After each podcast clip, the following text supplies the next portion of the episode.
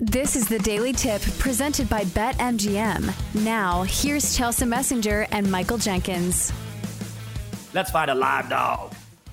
Who's a good dog? Oh, you're a good dog. You're a good dog. Who's a good dog? You're a good dog. You're a good dog. It's time to adopt a dog. There's no need to fear.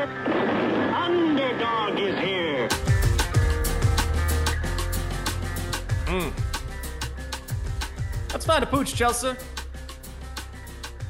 Do you have a plus money play or just an underdog that you like this week? Yeah, since the NFL is kind of tricky, and the only underdog I really mm, can make a case for, and it's not a strong one, is the Cardinals getting 14 against the Niners.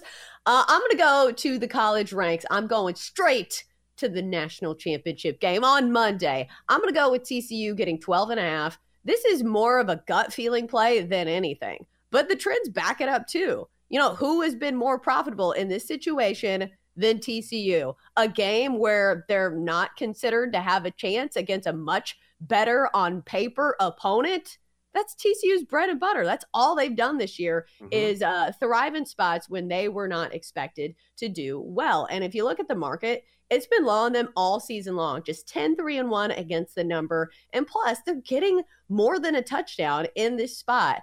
I think if anybody can will themselves at least to a cover here, it's TCU. Georgia has been good, but they've also given up 71 points on defense over the last two games.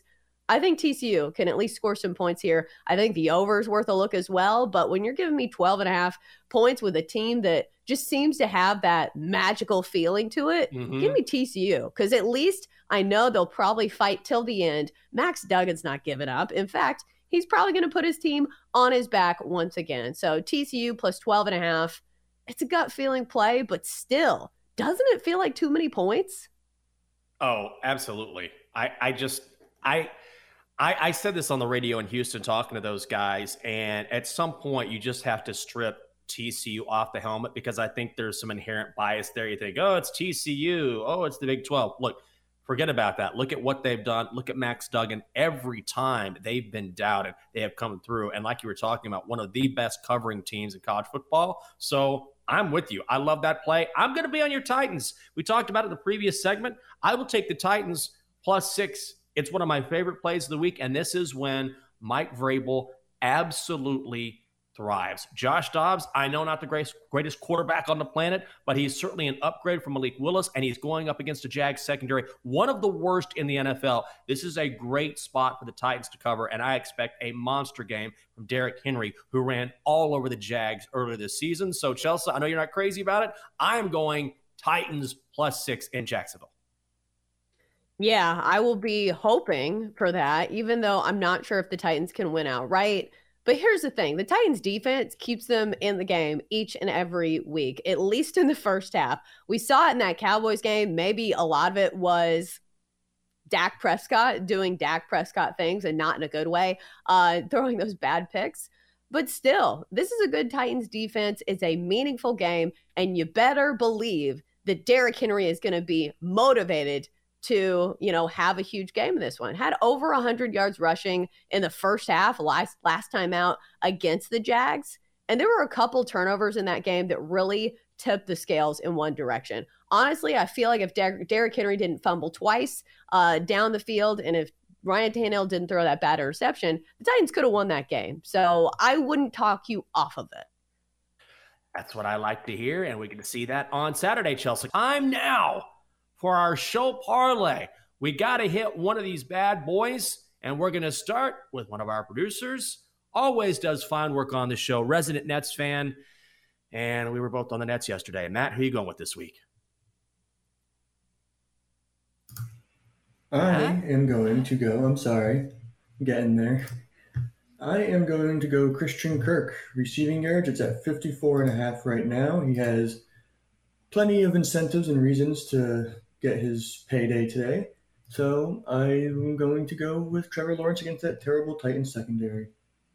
Oh my yeah, God. Christian Kirk, I believe, gets an extra five hundred thousand for um, what two more catches or something like that. He has like incentives Yeah. at like 90, 95. and also I believe a thousand and maybe something else. So one of those guys that falls under the incentive category of props. Double D, where are you headed this week, my friend? I am going to go with my survivor pick. I'm going Jets money line over the Dolphins.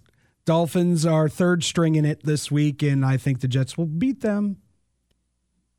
Oh, okay. Mario, do you have a pick sitting in for Bill today or no? Yes, I do. I'm biting All right. kneecaps. I'm doing it all weekend. Yeah, uh, Lions plus four and a half, 11 and five against the spread. I'm biting kneecaps with Campbell. Love oh it. God. Get it. Chelsa, what are you doing? Ah, same thing as Matt. I'm going to be fading this bad Titan secondary and going over on the passing yardage for Trevor Lawrence, over 251 and a half. Had over 300 yards passing last time out against the Titans, and the Titans give up the most passing yards to opposing quarterbacks. I'm going to go Giants plus 14 at the Eagles. Look, this number is out of control. I understand the Eagles have Jalen Hurts back, but listen, if the Eagles are winning late in this game by 10, 12 points, whatever, they're not going to keep Jalen Hurts in there. And also, the Giants are starting Tyrod Taylor at quarterback. He can keep the Giants within the number here. Giants plus 14. Our combined parlay just over 22 to 1. $20 pays out 468 bucks. For more, listen to the Daily Tip presented by BetMGM. Weekday mornings from 6 to 9 Eastern on the BetQL network, the Audacy app, or wherever you get your podcasts.